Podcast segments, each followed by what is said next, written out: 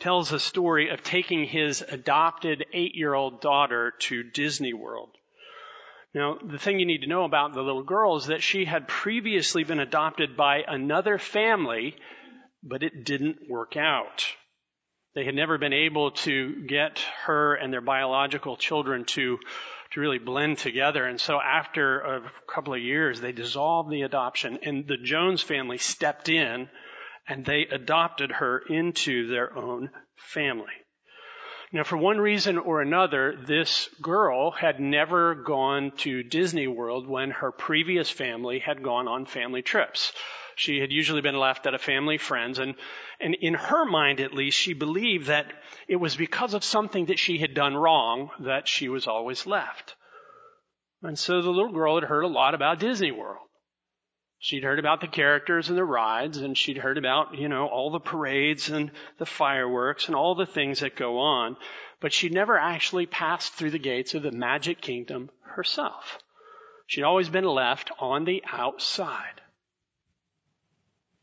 Now, when her new adoptive family found out about this, they made plans immediately. Family trip, we're going to Disney World.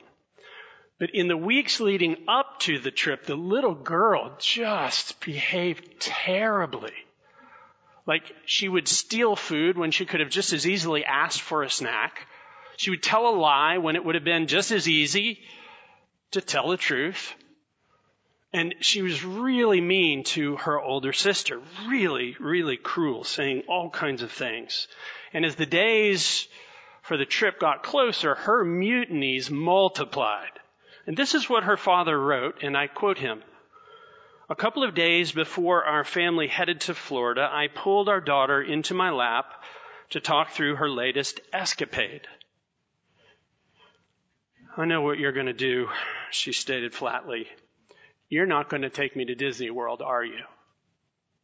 The thought hadn't actually crossed my mind, but her downward spiral suddenly started to make some sense.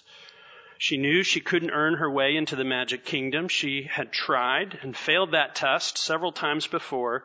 So she was living in a way that placed her as far as possible from what to her was the most magical place on earth. I was tempted to turn her fear to my own advantage. The easiest response would have been, if you don't start behaving better, you're right. We won't take you. But by God's grace, I didn't. Instead, I asked her, is this trip something we're doing as a family? She nodded, her big brown eyes rimmed with tears. Are you part of this family? She nodded again. Then you're going with us. Yes, there may be some consequences to help you remember what's right and what's wrong but you're part of our family and we're not leaving you behind. Her behavior didn't get better as the days approached. In fact, it got even worse and the trip in the car down was terrible, terrible, terrible. But the family went as they promised. And, and they experienced all the things you experience at Disney World. Overpriced tickets and overpriced terrible food, right? And long lines under the hot Florida sun and just enough manufactured magic to make you think maybe we'll go back tomorrow. and then Jones says this, and I quote him again. In our hotel room that evening, a very different child emerged. She was exhausted, pensive, and a little weepy at times, but her month long facade of rebellion had faded. When bedtime rolled around, I prayed with her, held her, and asked her, So how was your first day at Disney World? She closed her eyes and snuggled down into her stuffed unicorn. After a few moments, she opened her eyes ever so slightly and said, Daddy, I finally got to go to Disney World, but it wasn't because I was good. It's because I'm yours. It wasn't because I was good. It's because I'm yours. Friends, that's the gospel. That's what grace is. It's not something we earn. It's not something we deserve. In fact, we, we earn and deserve exactly the opposite. What we earn and what we deserve would be punishment, judgment, and yet grace runs after us. Not on our best days, on our worst days. Grace pursues us. God's love is a one-way outpouring. Even when we turn a middle finger up to Him, He still comes after us, seeking us to make us His own. You don't secure anything with God by being good. You simply have to receive the gift that He offers. You simply have to receive it. Know this, that God has chosen you at great cost to Himself to make you a part of His family through His Son, Jesus Christ. The question is, will you respond? Now last week we celebrated the day of Pentecost and and we heard about well, we heard about the Spirit of God being poured out on that Pentecost day. And in the midst of it, Peter stood up and gave his first sermon quoting the prophet Joel. He said, in the last days, the Spirit of God will be poured out on all flesh, on men and on women, on the young and on the old. Like every distinction we could imagine that would set up barriers between us and us and God are being broken down in these last days as God seeks to build a family through his son Jesus Christ. And Peter said, everyone who calls upon the name of the Lord shall be saved. As he went on, he continued to talk about the life and the death and the resurrection and the ascension of Jesus Christ. And the people, as they listened to the message, it says that they were cut to the heart and they had to respond. They said, what should we do? And Peter said, repent and be baptized, every one of you, in the name of Jesus Christ, and you shall receive the gift of the Holy Spirit. God is building a family. Grace is available. It comes through His Son, Jesus. Ours is simply to receive the gift. And he gives us the gift in return of himself, the Holy Spirit who takes up residence within us and begins an inside job for the rest of our lives in creating us and reforming us and shaping us and changing us to be like Jesus. Make no mistake, you will not take your career to heaven with you, but you will take your character shaped by God, prepared for eternity. Jesus said, I'm the gate to God's magic kingdom. But it's not manufactured magic. It's actually the true magic, as C.S. Lewis would say. It's the glorious kingdom of God. And you enter it by faith, and then you are saved. These people were suddenly brought into the family of God. It says 3,000 of them repented and were baptized that day the Spirit of God came into their lives and made them a new people, something completely new on the earth. No longer rebels, no longer waifs or orphans, but beloved daughters and cherished sons. They became part of something bigger than themselves. And friends, make no mistake, the New Testament knows nothing of an isolated Christian life. It knows the family of God. It knows those of us who have been saved by grace and made one with Him and guess what? With each other for all of eternity. And it begins now. If you will, take out your scripture insert. Maybe it'll be on the screens. We're just going to look at a couple of these verses to see what happened to them following the day of Pentecost. Probably some verses you've heard before. We begin at Acts 2:42. They devoted themselves to the apostles' teaching and the fellowship, to the breaking of bread and the prayers. Notice they devoted themselves. It's a word that's powerful. It's, it's, it's this word devoted. It's, it's got an ongoingness. It, it, you could say they continually devoted themselves. This is not like a one-time event, like you go to a concert down the street and then it's over and you go on about your life. This is not like going to a match or to a game and when it's over, that's it. There's an ongoingness to the devotion with which they had to God and for this community that was gathering. It was constant and purposeful and intentional and with resolve. Think for a minute about a young man and a young woman courting one another. There's, there's intention, there's purpose, there's resolve. Like, young men will do things that their, their guy friends would never imagine they would do when they're chasing after a girl. Anybody know what I'm talking about? A couple of you used to be one of those. There's a, there's a devotedness. Think about somebody who's a, a, a young man, a woman on a, on a sports team.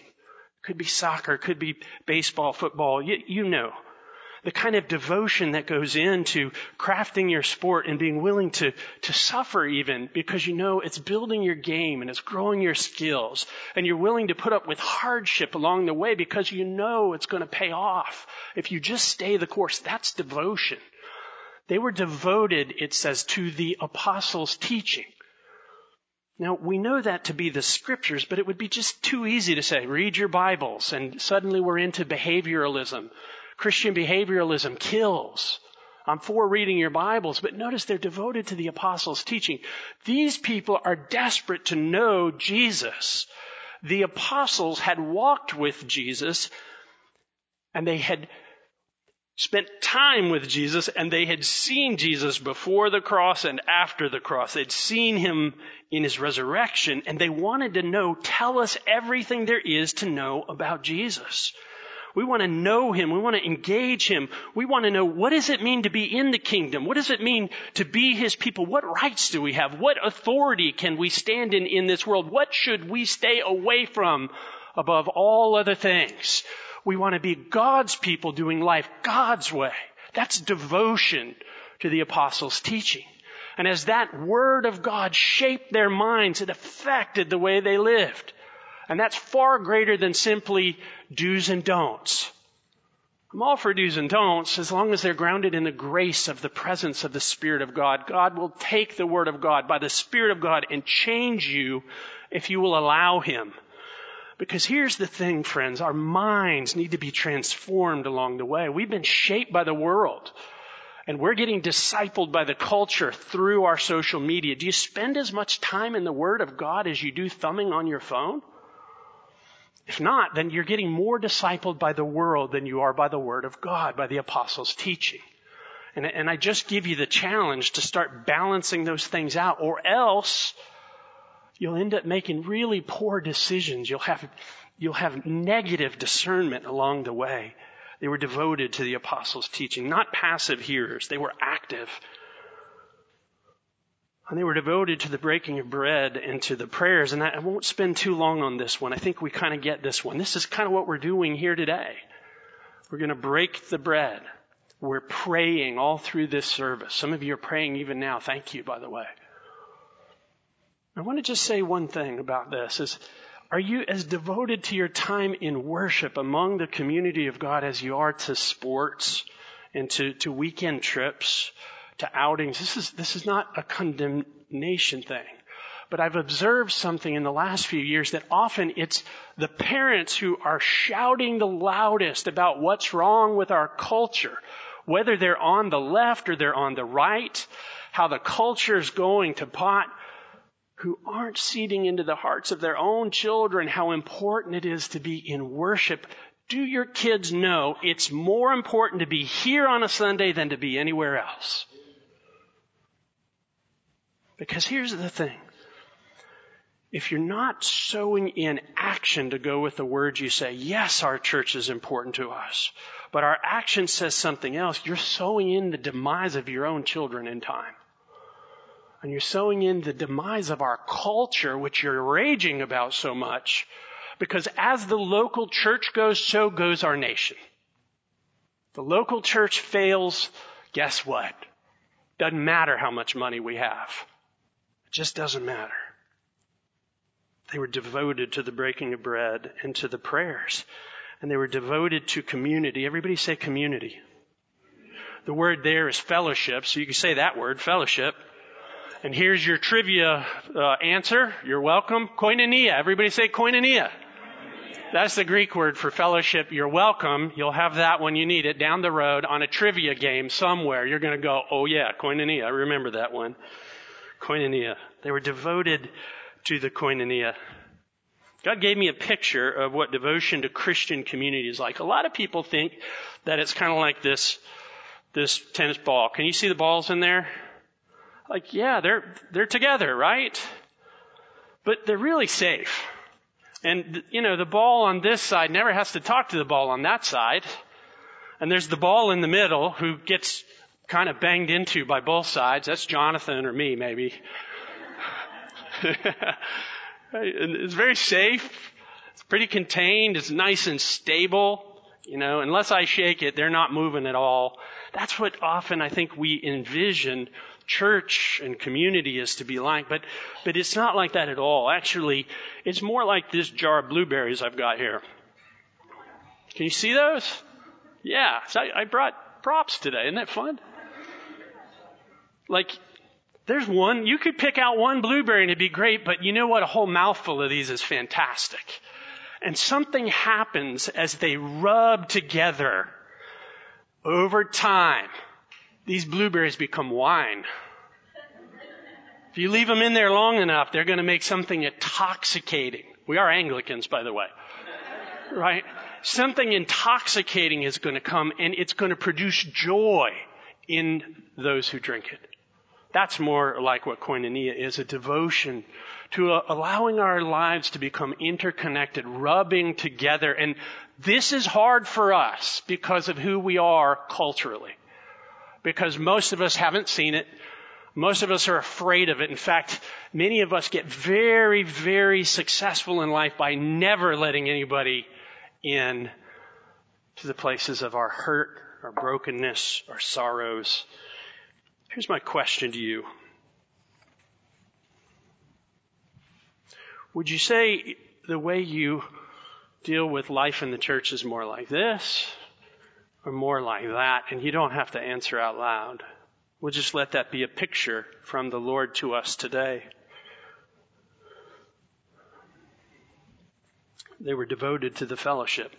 This is one of the reasons why we talk so much about life groups at Holy Cross. It, it, remember, let me just say this. Life groups isn't the point. Life groups is the vehicle that allows space for us to grow together in the Word, knowing each other, praying with each other, engaging with each other. And guess what you'll find in a life group? People are hard to deal with. Because they're like me. But you know how you become like Jesus? It isn't when things are easy. It isn't when everybody agrees with you. It's when the Spirit of God enters into the uniqueness of a group of individuals and starts to make us into something greater than ourselves. That's koinonia. That's koinonia. You know, some years ago, we had the author, he's since deceased, Brennan Manning, speak at Holy Cross. And it was really a marvelous weekend. He, he was, uh, was just, what a lovely man of God. And he told this story about these two friends who were sitting in a pub. And as he said, they were gloriously in their cups, which is a polite way of saying they'd had to put down a few. This is a very Anglican sermon today, by the way. Right, they were gloriously in their cups. They were a bit tipsy, we'll put it that way. And, and one guy, we'll call him Bill, says to his buddy Steve, I love you, man. And his buddy says back, what? I love you too. And then they kind of get into a competition. No, I love you. No, no, no, no, I love you. I love you, man. And then Steve gets real serious. And he looks Bill in the eye and he says, okay, if you love me, what is it that hurts me? His buddy says, How would I know what hurts you? To which he responded, If you don't know what hurts me, how can you say you love me? Friends, does anybody in this church know what hurts you?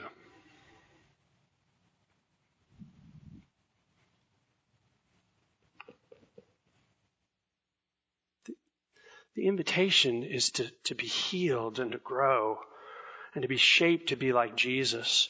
And love happens not, not when it's easy, but when you're vulnerable, when you're honest. And this is not about a big emotion fest. That's, I'm not talking about that. You don't have to go there. But, but I know, and I, I had a sense the Lord saying as I was working on this, some of us have experienced the heartache of what we thought Christian community would be, and then it wasn't. And it's like we tossed the baby out with the bathwater.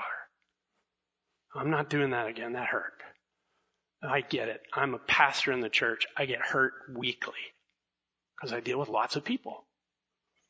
But here's what I found when I forgive and when I enter in again, the sweetness of Jesus comes. It becomes intoxicating. The Spirit of God shapes and changes and molds and shapes and does something beautiful.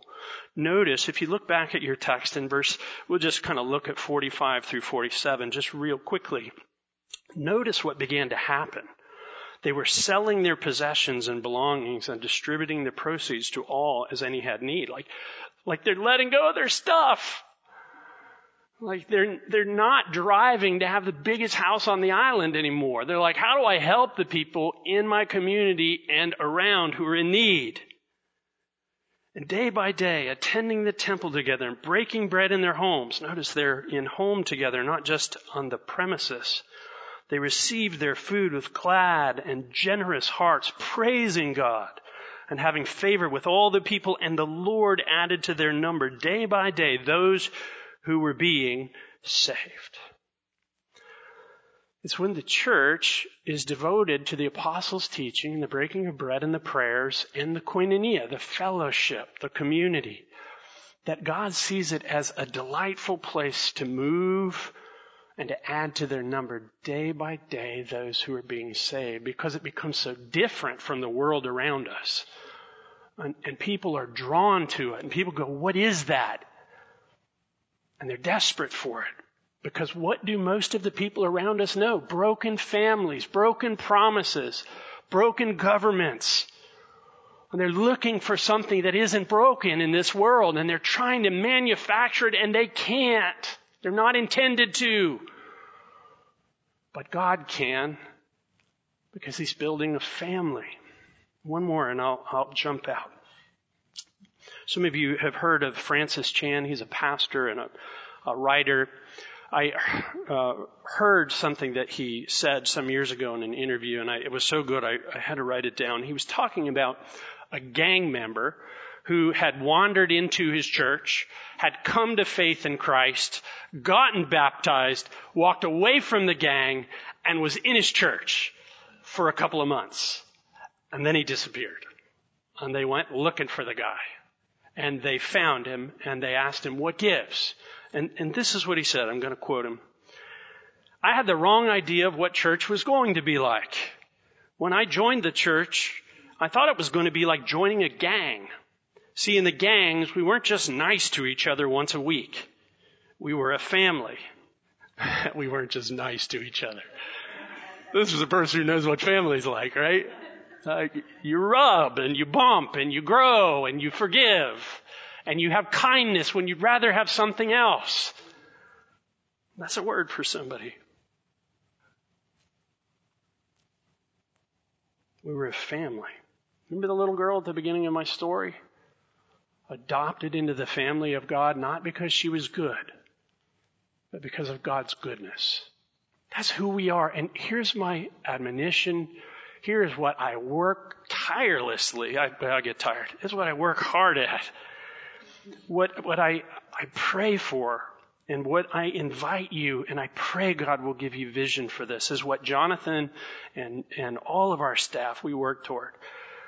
What would it be like on Daniel Island, if Holy Cross truly became a spirit filled community where grace is so powerfully present, where we're being changed day in and day out as we walk with God and each other, what would happen around here? It's already happening, but can you imagine the kind of effect that might go on in the lives of people who so desperately need it? They're the people who live across the street from you and that you go to school with.